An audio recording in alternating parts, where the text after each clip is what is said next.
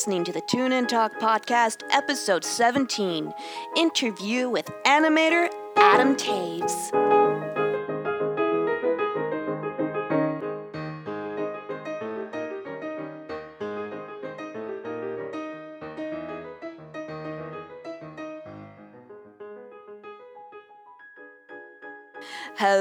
And welcome to the Tune In Talk podcast, your rendezvous for animation interviews brought to you by Fanboy Nation. I am your host, Whitney Grace, and I am so glad that you decided to download and spend some time with me today.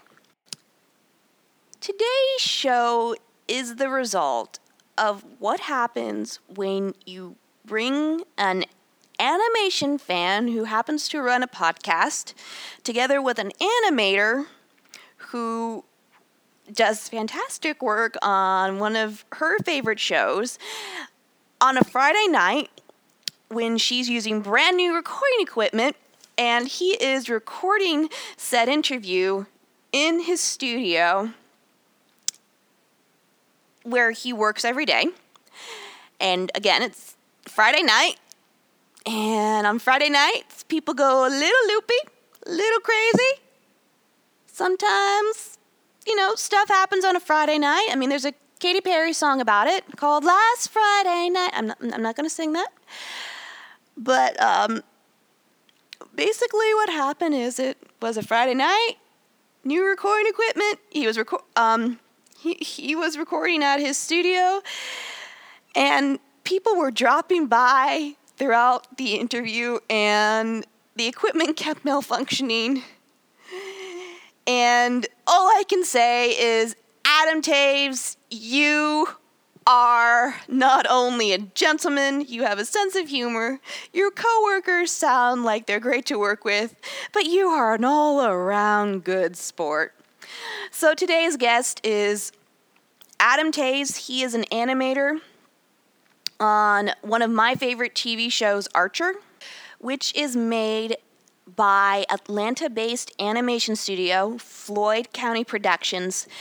And judging by not only the breadth of talent that worked there and the zaniness, but they produce some really awesome shows, and Archer is one of them. Guest on today's show is Adam Taves, and he works on an illustrator on Archer. Archer is a black humor series about an international spy and the company he works for, and just the oddball slash inappropriate slash unrealistic yet yet hilariously funny situations that happen when you work in an international spy ring. Uh, the main character is Sterling Archer, who is voiced by the same actor who does Bob and Bob's Burger. So, what I've always found incredibly funny is that on Bob's Burger, um, the voice act, the character Bob is a very wholesome, very normal kind of dad character who is a cook. Then he goes on the other extreme end and voices a very lewd, very crass, very debonair uh, spy named Sterling Archer. I like to describe Adam's career in animation is that he's worked in the more avant garde, more independent type of animation. And he's worked on a lot of the shows you've seen on Cartoon Network uh, Squidbillies, Aqua Teen Hunger Force, Harvey Birdman, Attorney at Law. And these are usually made by some smaller studios. They get into syndication and they ramp up a huge fan following but you don't often hear a lot about them as you would some of the bigger shows that you, you, get on the networks. And and what I find very cool and also very insightful about Adam's career is he's been very successful by staying away from some of the bigger studios. And what I learned by talking with him is that there is a very big well, it's kind of small at the moment, but big in terms of how it is growing and developing, animation community down in Atlanta, Georgia. And when it comes to Atlanta, Georgia, I mean, I think of, you know, Dragon Con, uh, Coca Cola, America's Mart, uh, Gone with the Wind, Jack Foxworthy, Robert Kirkman's The Walking Dead, but I don't think about animation. But I guess it makes more sense when you think about it because. But as I have learned, it does make sense because Turner Media is based in Atlanta. Turner Media is responsible for things, you know, like the Cartoon Network and TBS and other stations that I enjoy. And it's one of those cities that's a very big metropolis, and what happens in very big metropolises, I know, is they draw entertainment, and animation is a growing form of entertainment. So it does make sense. And what you will learn in today's interview is how that industry is developing down there, as well as how Adam has seen it grow firsthand, as well as his experience working on Archer, and you know what happens when you gather an animation fan, malfunctioning equipment, um, an animator, and some of his co-workers together on a Friday night. Uh, so this interview can be a little spotty in places, but it is full of information that will please any Archer fan, as well as any animation fan who is interested in the general industry down in Atlanta. So, without further ado, here is the interview.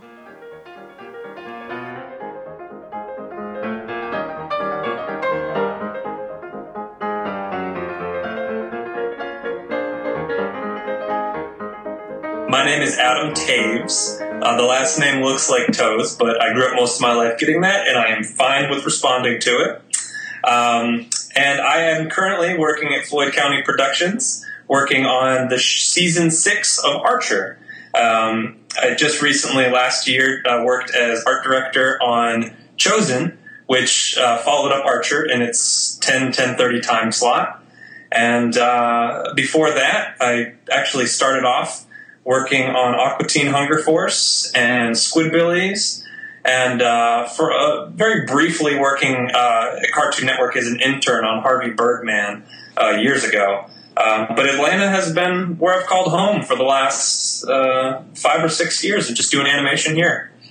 So that's where we met at the New York, we not the New York Comic Con. We met at Dragon Con uh, 2014. Yes. And tell me what you were there for.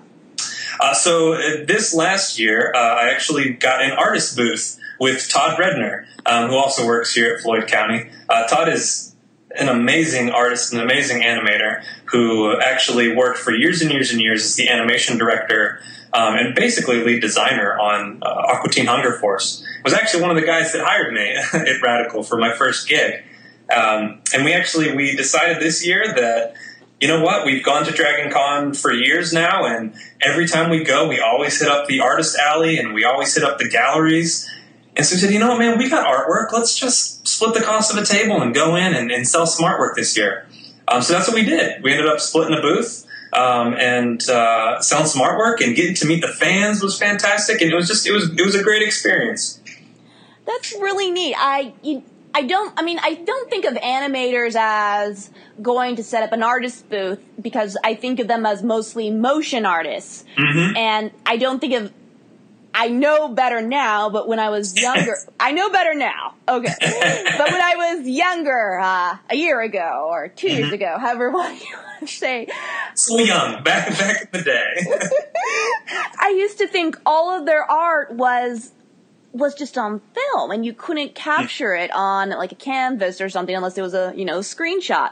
So sure. that artists animators are also i guess you could say static artists as well. Mm, i don't absolutely. yeah i don't mean that as an insult. I mean that it just as the type of medium.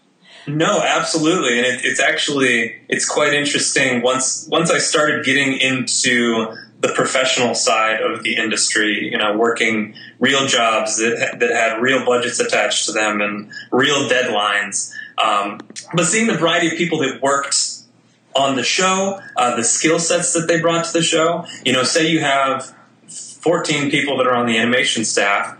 Well, cool. Uh, seven of them are trained traditionally in animation. Uh, five of them are illustrators who know how to, you know, work in Adobe Illustrator and that's what the show calls for. But they're not necessarily animators. Um, and then you have three people that are motion graphics animators that aren't necessarily working with any pencil and paper or with uh, 3D rigs and Maya or anything. Um, but it's kind of that variety that can put a really special team together given the project. Let's talk about how your career first started. I mean, when I think of animation, I think California, I think Florida, and of course those are all associated with Disney. But yeah. why is Atlanta a center for animation? That is a great question, and it's actually one that, uh, being an animator in Atlanta, is something that I've tried to pay attention to. Um, I think that currently, right now, a, a, big draw for Atlanta being a center for animation is there's a great tax incentive uh, that's happening within the city. It's you know why you're seeing a lot more movies and TV shows um, coming here and, and, and, setting up shop. Um, is because I think just financially, from a budget standpoint, uh, is pretty favorable in terms of uh, getting a decent quality product.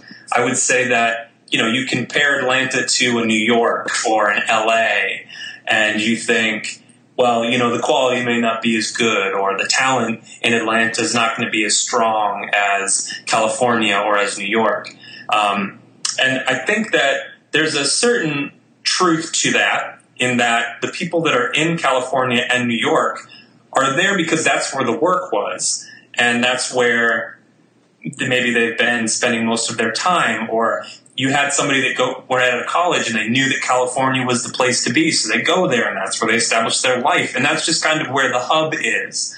Um, but uh, you know, Atlanta right now is got an incredibly strong. Uh, I guess I, I don't want to speak for all of the industries, but I know the animation industry right now in Atlanta is uh, fantastic. You know, there's a crew not only here at Floyd County, but over at Turner. Um, uh, Bento Box, Awesome Inc. Uh, and you know that's not even counting all the smaller studios that are kind of up and coming within the city. You know the talent that's here in the city is some of the best in my opinion. You know, hardworking, uh, creative, outside the box thinking. You know, because it's becoming the new place. I think where animation is looking to find a home. There's a lot of creative problem solving that comes with being, you know, for lack of a better term, new to the game you know, Atlanta certainly had an animation scene, but I think it's it's gaining more and more momentum, which I personally could. Do you think Atlanta is becoming more a new Hollywood on the East Coast? Uh, that is another good question. Um, I think that there is a sense that the talent knows that there's work here. And when I say talent, you know, I mean the animators, the people that are in the studio, um, uh, putting in the long hours, getting the work done. They see that there's work here. And I think traditionally the artists will kind of migrate or travel wherever the money is, you know, wherever the paycheck is, uh, especially younger artists, especially kind of have that nomad mentality where they're not necessarily putting down roots anywhere. They'll go with, they'll go where the, uh, where the work is. In terms of it becoming a new Hollywood, uh, I think that that would depend entirely on the culture of the city. And I think when I say that, I mean the people that are in charge of writing the checks, the people that have the money.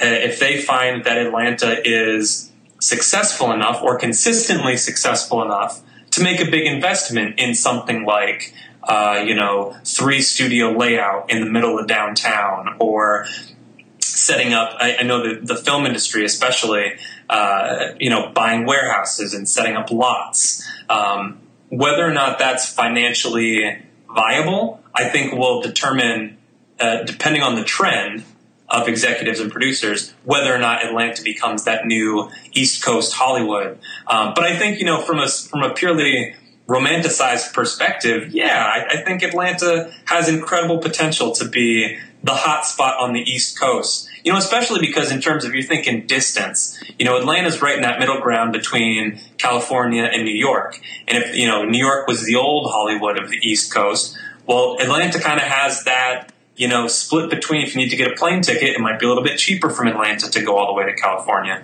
So, you know, Atlanta has a lot of good things going for it. Uh, so I, I personally would like to see Atlanta become, you know, the East Coast Hollywood. That'd be great. I think one of the reasons why that Atlanta is kind of becoming this new hotspot for entertainment has to do with Adult Swim. Would you agree with that assumption? Um, you know, I, I, think that Adult Swim has been a really key figure for the city. Um, I think that a lot of Atlanta's um, heavy lifting is probably done by Turner, you know, with Cartoon Network. Um, you know, if there was no Cartoon Network, there would be no Adult Swim.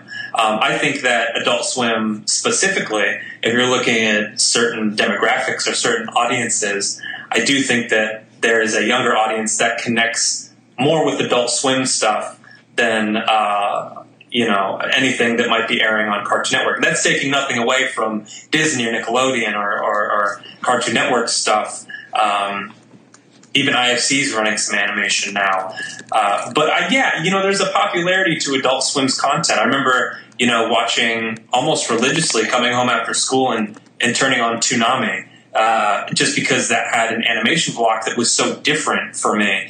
You know, growing up, it was a lot of Teenage Mutant Ninja Turtles, and it was a lot of Batman the Animated Series. And, you know, before that was He Man. Um, and, and that kind of was a staple for me for a long time. You know, then it was you, you get a little bit of Spider Man and X Men, even though if you go back and look at that animation, maybe not the best, but the content was kind of new and original.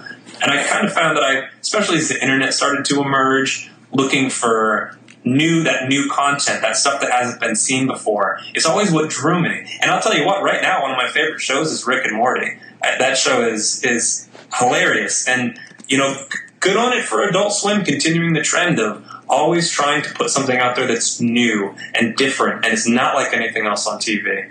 And I think that's been, in a, in a way, has been very beneficial for Atlanta. Yeah. How did you get involved with uh, Turner and Adult Swim? Um, yeah, uh, my like I was saying, I had an incredibly brief internship at Turner uh, in 2006 or 2007 um, uh, through uh, some family friends. I got in contact with a man named Victor Beitzel, who I think at the time was head of visual effects or head of um, just effects animation at Turner.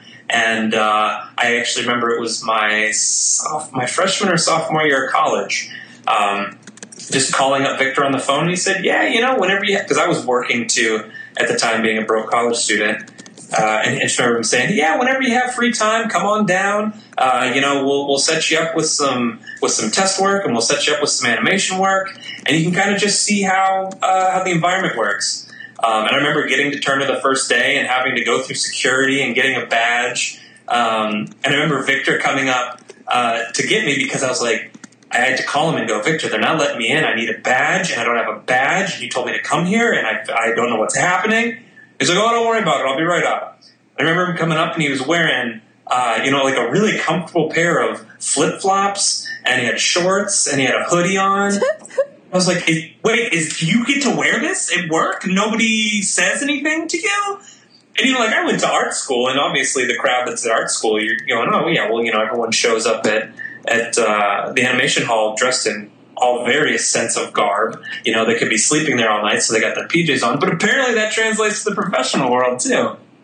And I, I, you know, getting in there for the first time and seeing the layout of all the desks crunched together, and everybody's desk was so decorated and had little memorabilia and, and, and, vinyls of characters and posters and people were playing music out loud that was like good music and not old crappy music and it was just so eye opening at a young age to see that a professional work environment, really, when you break it down, is no different than drawing at your house or or drawing at, a study hall or or drawing at the library wherever you were. It's it had that same sense of community that same sense of, of fostering a, a, creative environment. And so uh, doing my internship there and i mean i even in quotes put it loosely internship. You know i probably went in seven or eight times. Uh, but at that time, it was right when Harvey Birdman was coming to its uh, finale, and uh, I remember Victor a couple days going, "Hey, yeah, we're really we're really behind, and uh, you know you've been doing some color tests." So uh, here's a couple scenes that we need colored. Uh, just go ahead and apply some color to these. Um, and you know, just kind of having an internship, being blown away that I was having a chance to work on what would eventually be on TV. You know, it blew my mind. It was it was an incredible experience you were working on Aqua Teen Hunger Force and Squidbillies were two of the standout shows on Adult Swim, and frankly, I don't think anyone had ever seen anything like that on TV before. Your initial reaction, how did you feel about the project? What did you do on the project? And did you ever think it was bizarre? You know, there was a, I think the bizarrest thing about it um, was that I spent a lot of college while I was working, I would just pop something on in the background. You know, I think that college for me was a big chance to explore a lot of different mediums that, you know, I perhaps didn't get exposed to, uh, you know, being in high school and when I was younger.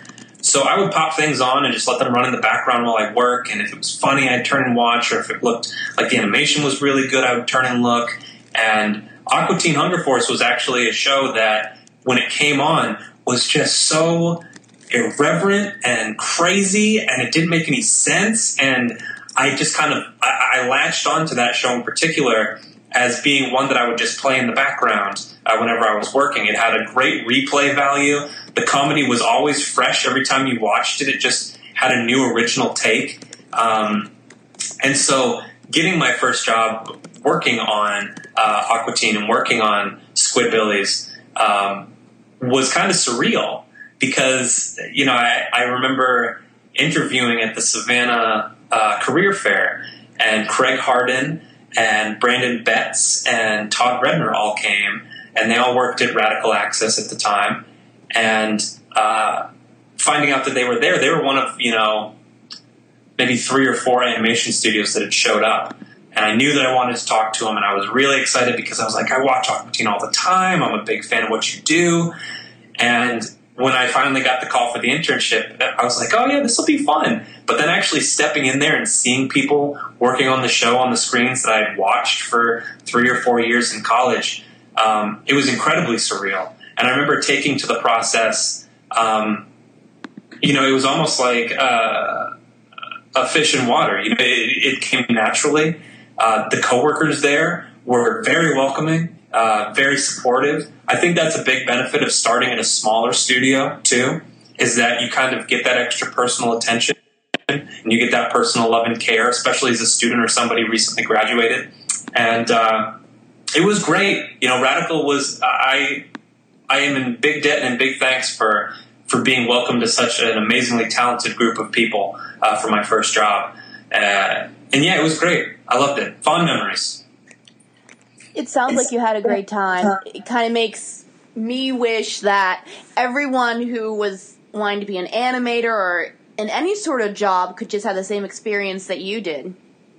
I, I would wish it upon anybody. You know, I, and I, I, like I said, if anybody's starting out for a first gig, you know, if your dream is to work at Disney or Nickelodeon or Pixar, you know, or DreamWorks or any of these big, big companies, um, you know, go ahead and shoot for it if that's if that's your dream, if that's your goal. I think that there's a lot to be said about starting off at a smaller studio. That again, you know, there is a room for growth at a small studio if, if they're working on something that is at least partially successful or they're working very hard towards success. There's more options for you to expand within that group or within that industry. If you're at a Nickelodeon you know, to, to reach your way to the top, you got to have years of experience. You got to be really good. You got to know what you're doing. Um, not to say that people at smaller studios don't know how to do that, uh, but you know, if they get three new shows all at once, Nickelodeon's got a staff of 200 people. You know, they're going to pick from people that have been there for a while, or really know their way around, or have 20 years experience. But if you're a small studio and you get two new projects and there's 17 people, well, guess what? You were an animator yesterday. Tomorrow you're an art director because you've shown resilience and you're excited and you're passionate. You got some good ideas. You know, there's kind of a looser flexibility to a smaller studio. And for me, that's been uh, an incredible way to learn how everything is done. You know, because in a small studio, you got to wear a lot of hats. You got to know how to animate. You got to know storyboard. You got to know how to do backgrounds. You got to know how to do layout. You got to know how to render. You got to know how to do 3D. Um, even you got to know how to do some production pipeline stuff. You got to maybe do some assistant production work. Um, at a smaller studio, you kind of get to try all those things on and and see what you like and see what works best. And while at a bigger studio, you might get a more concentrated training or a more concentrated experience in one thing. Which, if that's what you want, hey man, go for it, shoot for it. Um, but you know, there's something to say about starting off and getting that kind of buffet of trying out different things. Um, yeah, so um, that's my that's what I would say to anybody who's who's maybe looking to start off or choose a career path after college or before college or you know whatever point in life you're at. And I, I'm a big proponent of, of the small studio. So after you left Cartoon Network, uh, Turner, Adult Swim, Mhm. one of its many names, what did you do? Um, it was interesting. I, I, I was still in school, and so I kind of had my my fun summer at Cartoon Network and um, training and getting to meet everybody there. And it kind of fueled me going back into college, and it, it gave me a target to shoot for.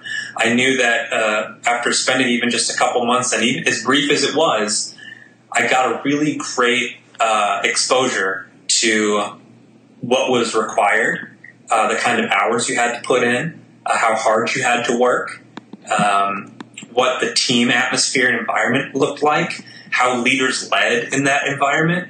So going back and, and, and I did that internship when I was again a freshman or a sophomore. Going back and having two more years of college, it really informed where I needed to focus. Um, you know, I think in college you get a really great chance to evaluate yourself and see what you're made of and see where your strengths are and where your weaknesses are. So having that target to shoot for made the next two years of college for me uh, incredibly important because I had something that I was working towards. I had kind of a goal or a vision, that being a career with 2D animation, whether it was digital or whether it was hand drawn, didn't really matter.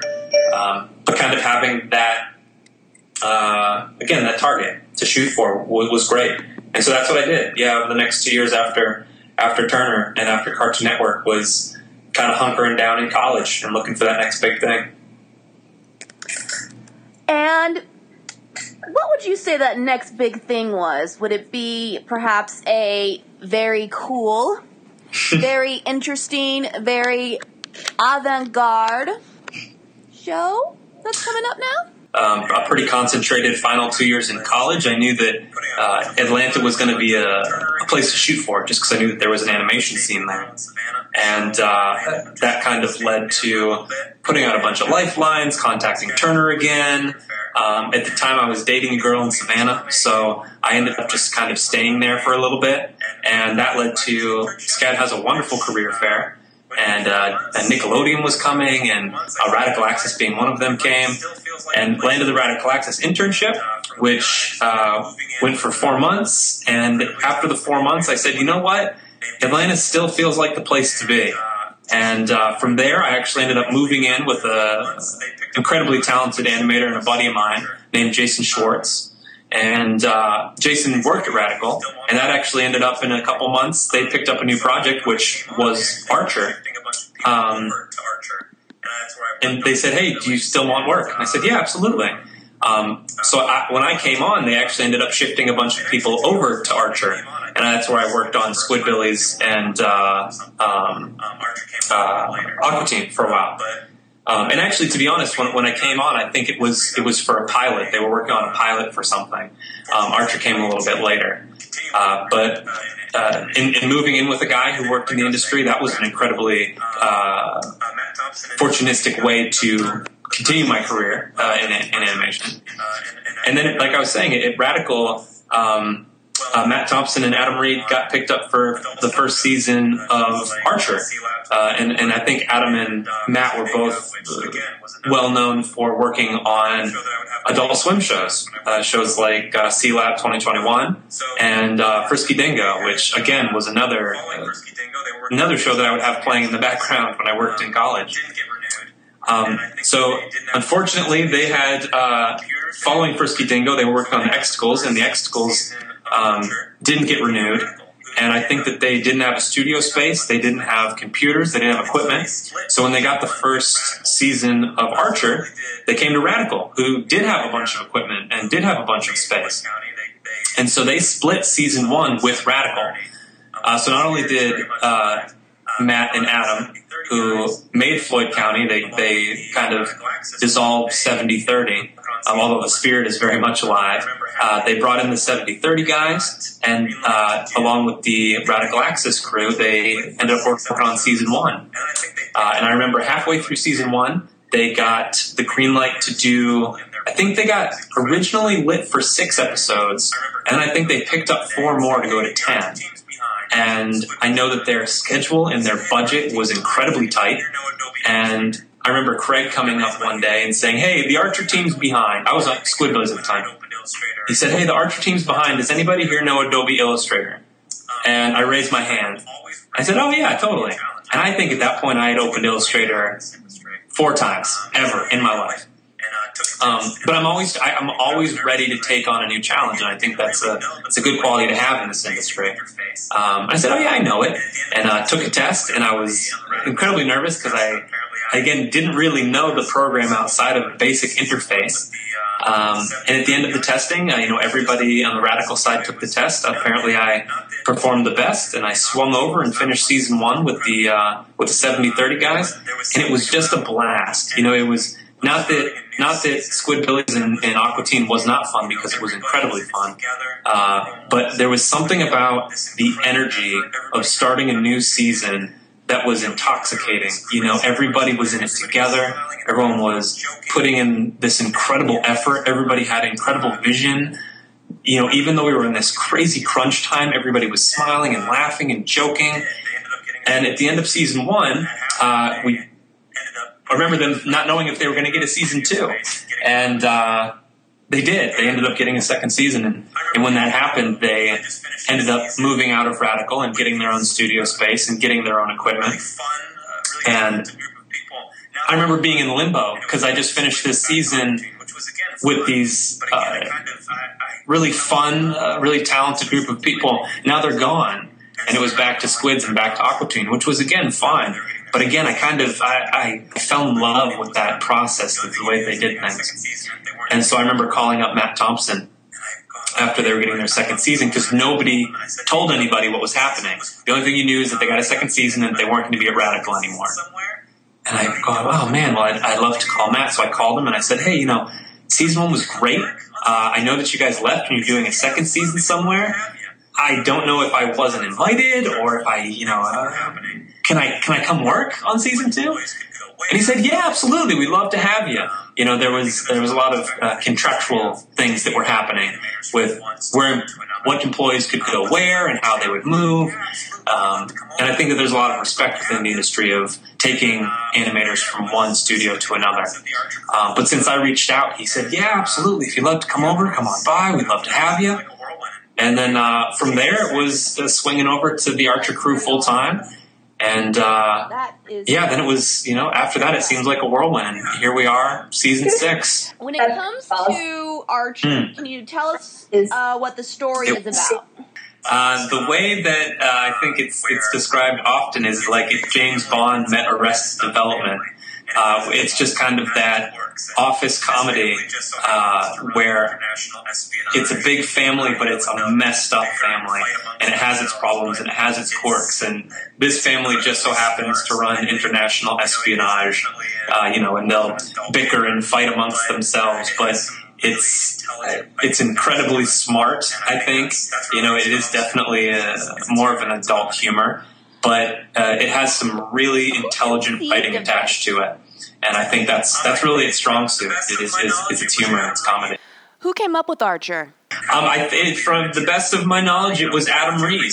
Um, I think that uh, I know that Adam is incredibly apt for traveling and having worldly adventures. Uh, you know, pretty much every season break, he goes to a new country and spends months there, whether it's motor, doing motorcycle trips or whether it's just kind of backpacking through the country.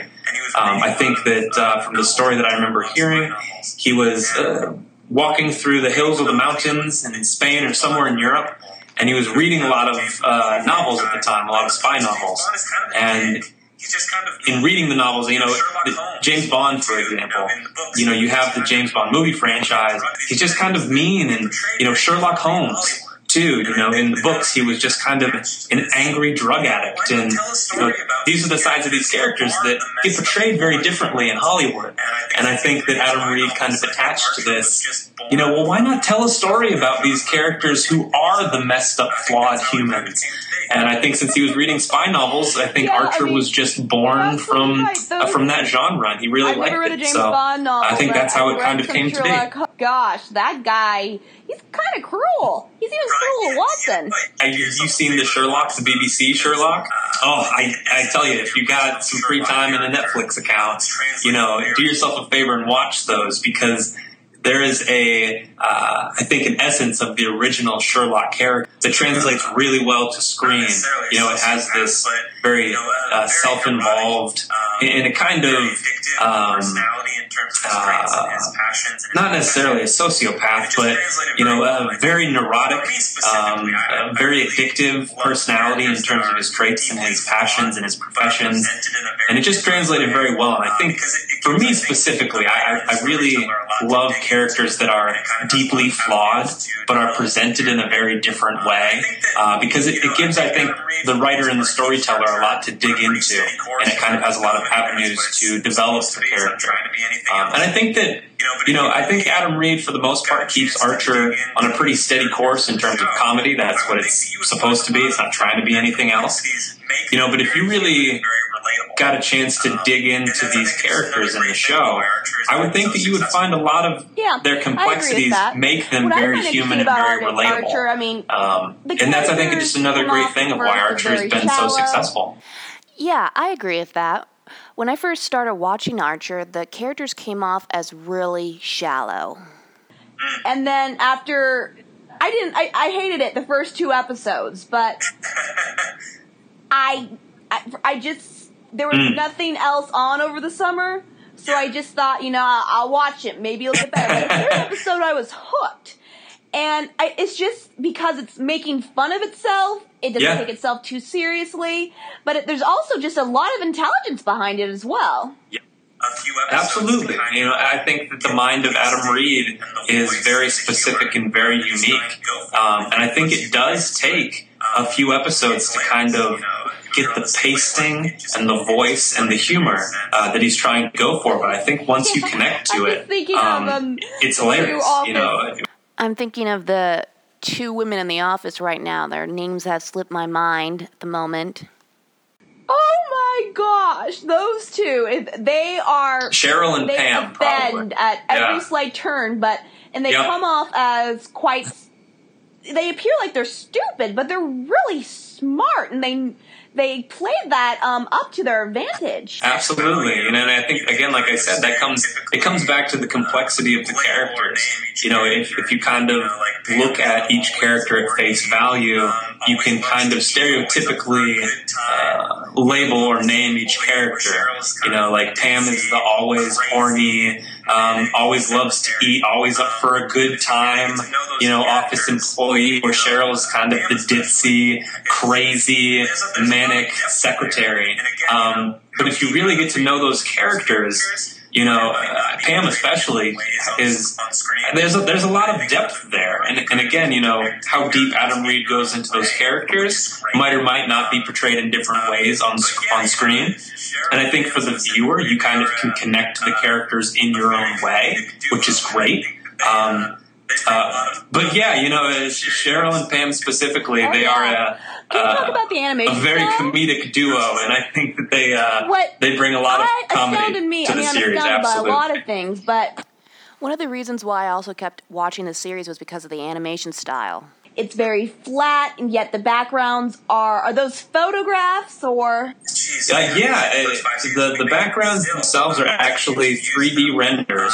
Um, the first, uh, I, I could say the first five seasons. We may even still uh, continue to use them, um, uh, but we had an outside studio that would uh, do 3D work for us, and we would um, kind of plan out or lay out the shots all in 3D. And uh, Trinity Animation is, is that is the studio.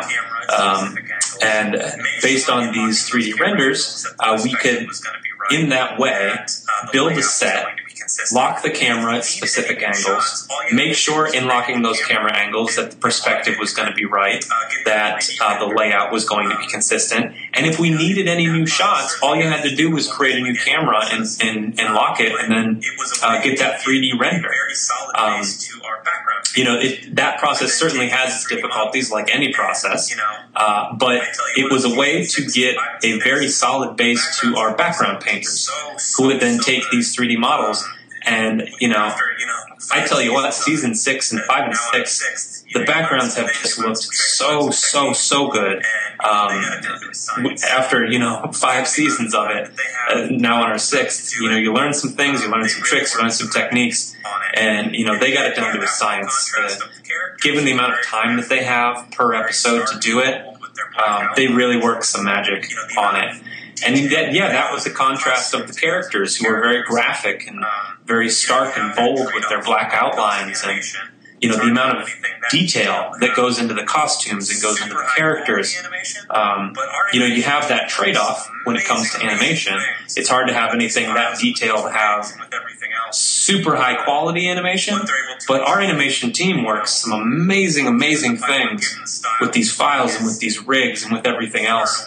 Uh, what they're able to achieve, you know, given the pipeline, given the style, is far and away, you know, some of the most creative, uh, some of the most inventive, and uh, some of the slickest looking animation on television, style, in my opinion. Whose idea was it to have this different animation style? Yeah, I think a lot of it was the brainchild of Neal Holman, uh, who's the who's the art director on the show. I I think that it, certainly it was a team process in order to get the pilot done uh, as I've mentioned before, it's a lot of the original 70-30 crew.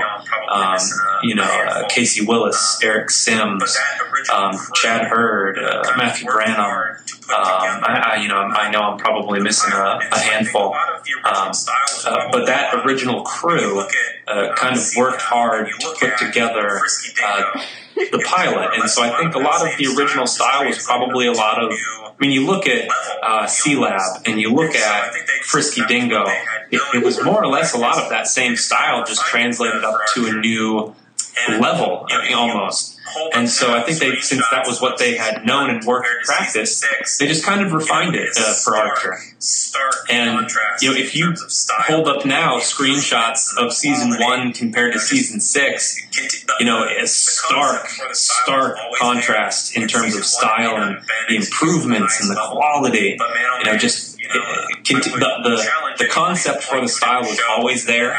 In season one, it may not have been executed at the highest level, but man, oh man, if you know, I would challenge anybody to point to another show to that has the same polish and panache that Archer, Archer. brings uh, um, to animation. I mean, I'm trying to think of something that could match Archer.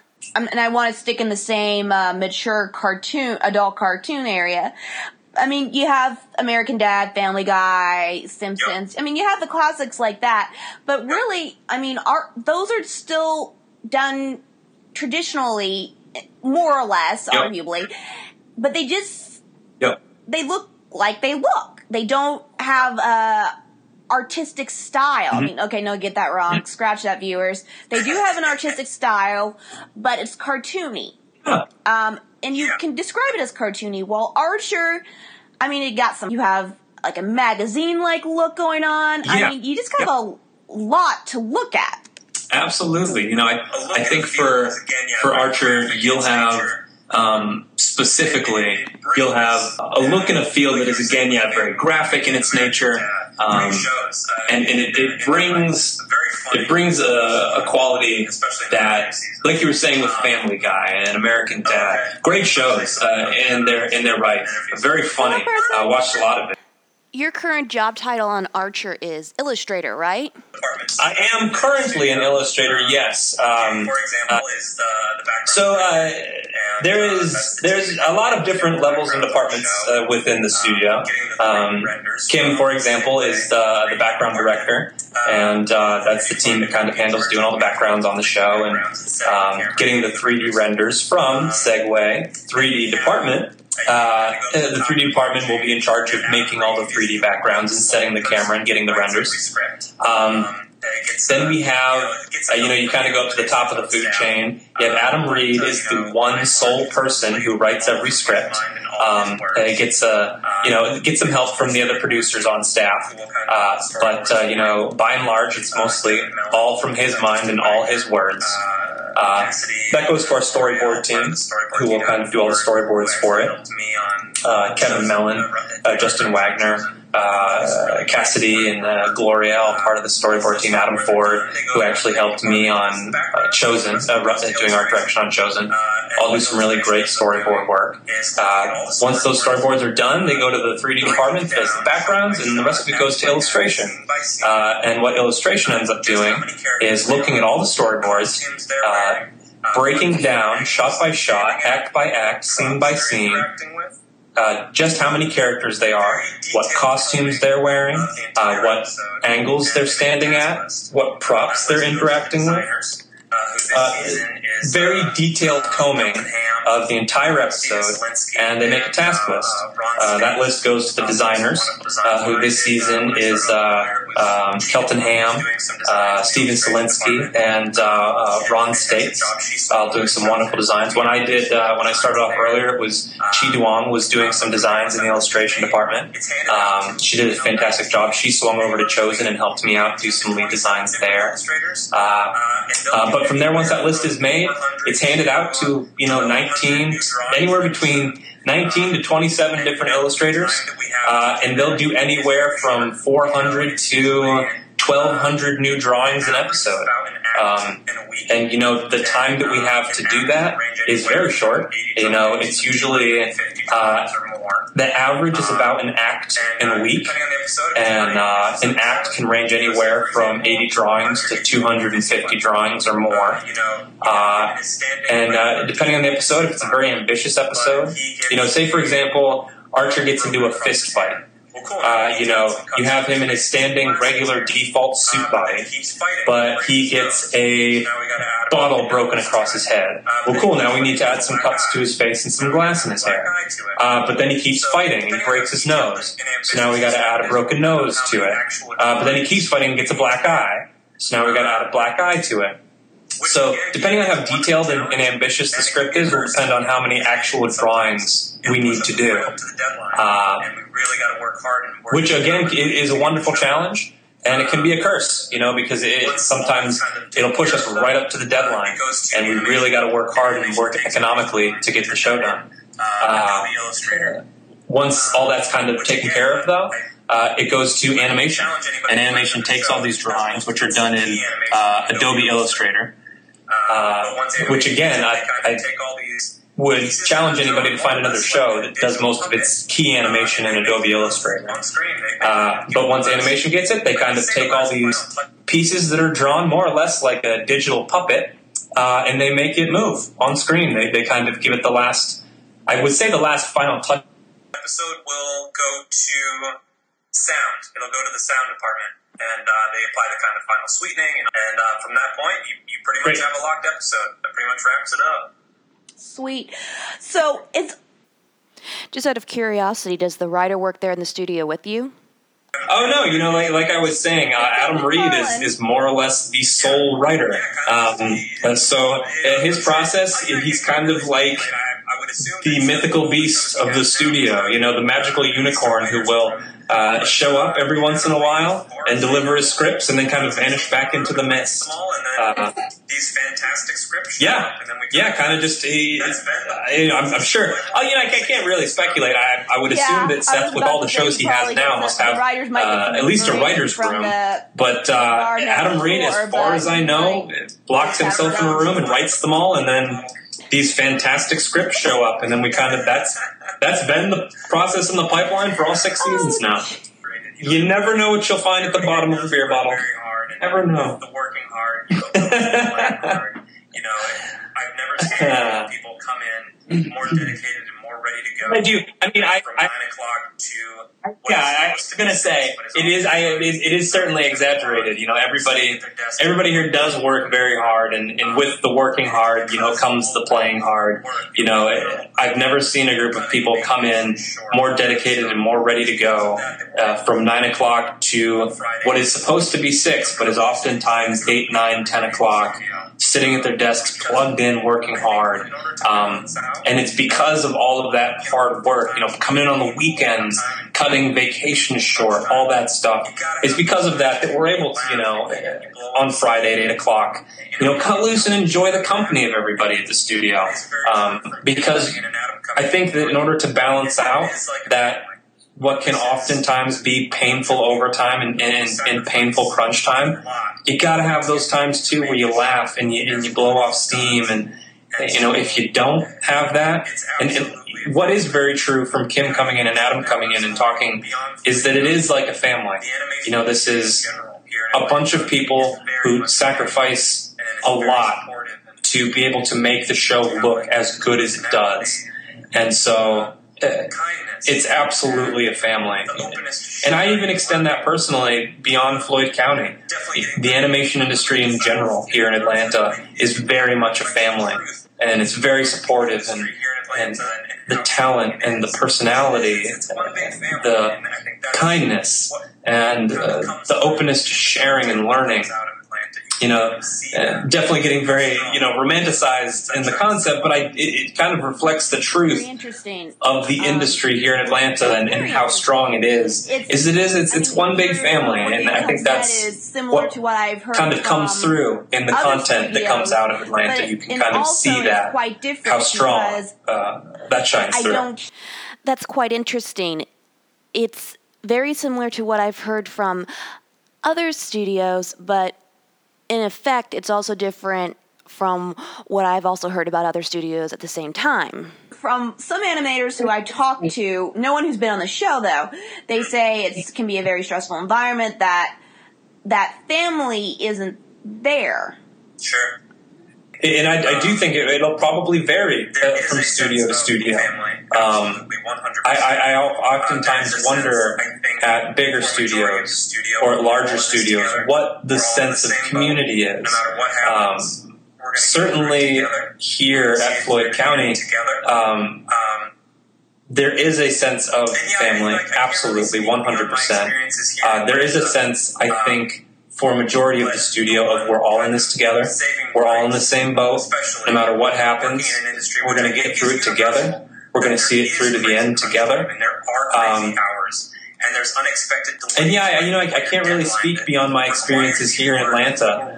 Uh, without a day off. But the um, one kind of saving grace, especially uh, working in an industry, which I think is universal, that there is crazy crunch time and there are crazy hours and there's unexpected delays right before your deadline that requires you work four weeks straight without a day off. Um, it's in those moments that you kind of form those bonds. And you know, whether it's a studio wide bond that the whole everyone feels like a family, or it's just within your department. Again, you know, the, the smaller studios they have. I think that there's a an atmosphere and an environment to uh, to foster those relationships amongst your coworkers uh, because everybody's in it together because everybody gets it. Um, and you know, amongst the bigger studios, you can't really speculate on the sense of community there. Uh, but I do know that uh, here in Atlanta, here at Floyd County, everyone's very connected because they've gone through, whether it's stressful times or tight deadlines or whatever, we've all gone through it, we've all lived through it, and because of that, I think forms some very strong bonds, which, as an artist, you gotta hope last into other projects in the future or, or new organizations or new studios or whatever. You know, it, it's just the process that is the most fun, I think. It also seems to me that during this crunch time, you learn a lot about who you are and what your abilities are, and also what you can do in a very, very short period of time. Is that true? No, absolutely. I, not only do you see what you're made of, but you see what your team is made of. Um, I think probably almost universally uh, in this industry, the people that will fall down and not only present and keep creative problem solving Those are the people that that not only present uh, a sense of it's my hope, I think, uh, in, in running any studio, perseverance that you try to foster an and where um, determination, uh, it's the ones who will fall down and get back up again and keep detrimental to a fighting. Uh, those are the people that remain successful. That should be And it's my hope, I think, that in, in running any studio, that you try to foster an environment where while failing can lead to a an, an incredible setback and can be detrimental to a pipeline or process, that take risks because that should be expected. That You don't expect to fail, but you should expect that there are setbacks. And in that kind of acceptance that that's going to be the culture and that's going to be the environment, that there's a freedom to fail, that there's a freedom to take risks. Because when you take that risk, you realize- that, there's a freedom Well, this could lead to a setback. So I need to take this risk in a calculated sense. I need to take this risk in a way that I think will benefit the studio or the pipeline or the process as a whole. Or where your Um, limits are and how you But again, in, in knowing the truth and in kind of So, accepting this that, job has taught me a lot about there's a myself. freedom to take risks, which, which I'm a big proponent of. And on that note, I think that is a good place to end this interview. But before we do, I have to ask you the question I ask everyone who is a guest on the Tune and Talk podcast Do you have anything to declare? Okay, well, hold on. Did- did- are we okay? So declare want just like declare a phrase, a word, a statement. Uh, If you see Do you- uh, so what kind of declaration are you looking for? past. If you're in an animation studio, past six o'clock, Well, that's really great. and a coworker's walking around with know, a I beer, just want to shed the truth to it's almost a universal recipe for dance party. Thank you so much, Adam.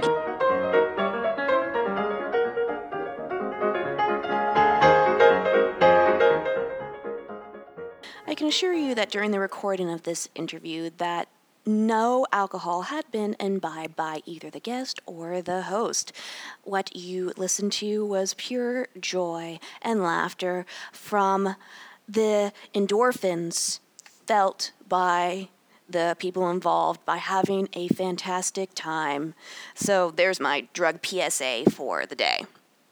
Thank you once more, Adam, for being not only a good sport, but just being a fantastic guest to have on the show. I would love to have you again on the future and maybe even some of your coworkers and we can maybe have a dance party. I don't know what happened after I left, but I hope you guys had a fantastic dance party because, you know, dance parties are fun, especially when they're spontaneous. So if you are interested in learning more about Adam, Floyd County Productions, or Archer, I will be ha- posting more links in the show notes, which will be located in two locations. One is the official Tune and Talk website, which is www.tuneandtalk.com, or Fanboy Nation, which is the official network that Tune and Talk is part of. And Fanboy Nation is located at www.fanboynation.com. So, if you are interested in connecting with me or Adam, I will post his contact information in the show notes, but you can always connect with me in several ways. One is you can send me an email at tuneandtalk at gmail.com, or you can connect with me via Twitter, which is at Story Sequence, which is my own personal handle, or the direct handle for the show, which is at Tune and Talk. You can always connect with me on our Facebook page. I don't have a lot of housekeeping things to tell you about at the moment. I've been really busy writing and gathering some research sources for uh, my book about Lotte Reiniger.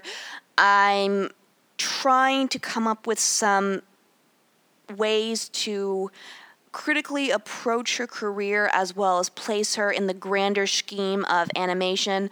While it's apparent that comes across in the biography, putting it in perspective with the greater animation industry as a whole is a bit difficult. And again, once more, I have to translate some more German. Sehr gut. Prima. Toll. Yeah, lots of fun there.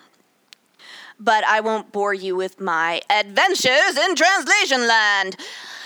So, um, also, I've been preparing for Dragon Con 2015, which is my one of my big conventions of the year, and I'm very, very excited about what's going on. I'll talk about more of Dragon Con 2015 in episode 18.